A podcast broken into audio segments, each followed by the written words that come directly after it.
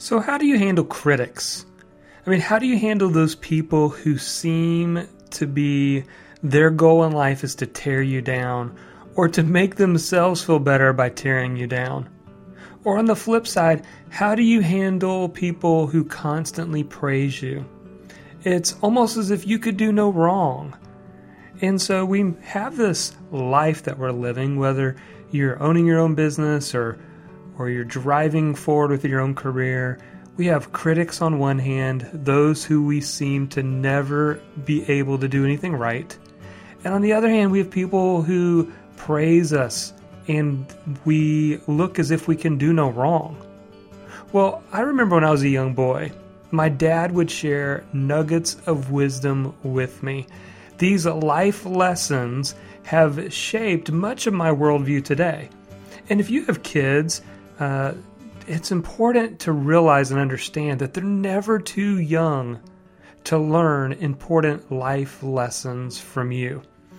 You know, not a week goes by that my two kids don't hear me say, you know, there's an important life lesson in this, and here it is. Now, sometimes they will roll their eyes, but other times I can see that the the thoughts are processing in their own mind, and they're beginning to take a fresh look at something, a circumstance, or something that they're going through. But how about you? Do you ever take time to look at the big picture? You know, I believe that there's a life lesson in almost everything we encounter in life.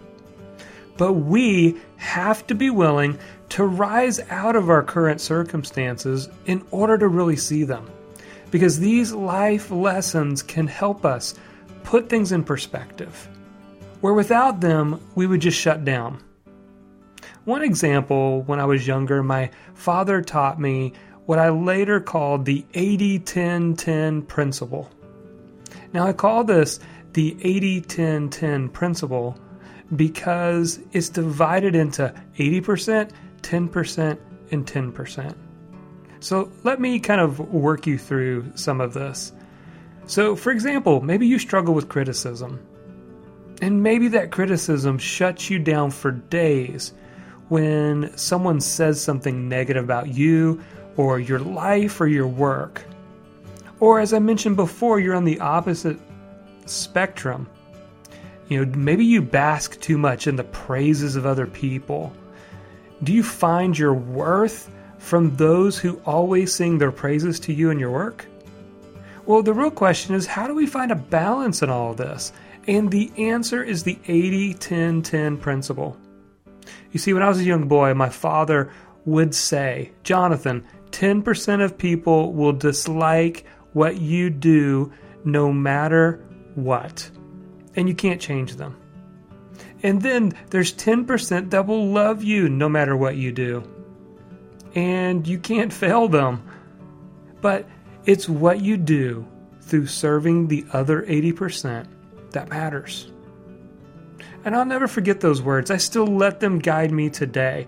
Whenever I receive harsh, unfounded criticism where no truth can be found, I just remind myself they're part of the 10%.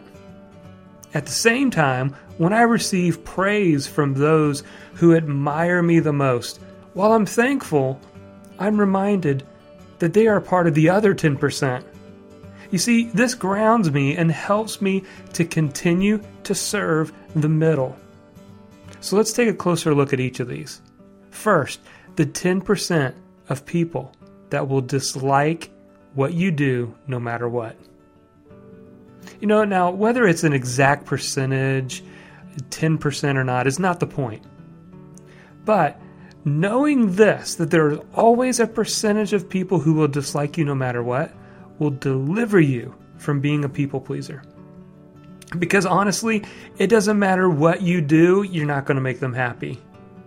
Now, it doesn't mean that we think we're better than other people. We just recognize criticism for what it is. And especially in criticism where there's no truth to be found in it, we simply just see it for what it is. The 10% of those we can't make happy and we're okay with that. Secondly, what about the 10% of people who will love what you do no matter what?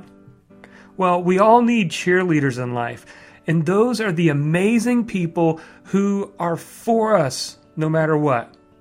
They walk in the door when the whole world's walking out. They believe in us, and in their eyes, we can do no wrong. So while I'm thankful to have people like this in my life, I want you to be aware of the fact there is a danger that we need to look out for. If we live in those praises, we don't stretch and grow. We become blinded by areas that need improvement.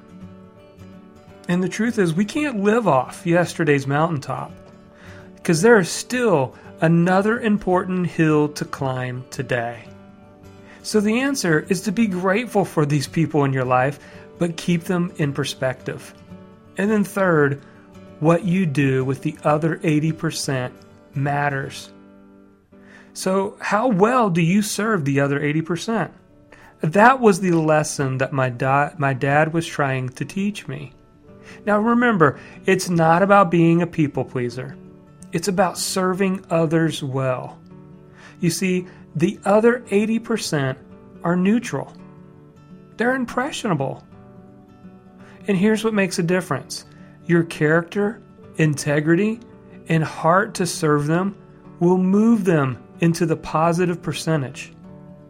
Or your lack of people skills, pride, bad reputation, and sole desire for wealth above all things will move the majority of this group into the negative. You see, they can be persuaded one way or another, but it's ultimately determined by you because your actions matter. So, I've got a simple question for you today How are you doing today at serving the other 80%? Are you recognizing that your character or lack of is extremely important? Because it is. For more advice on getting productive or launching your own business or developing and creating a lifestyle business of your very own, just jump over to jonathanmilligan.com.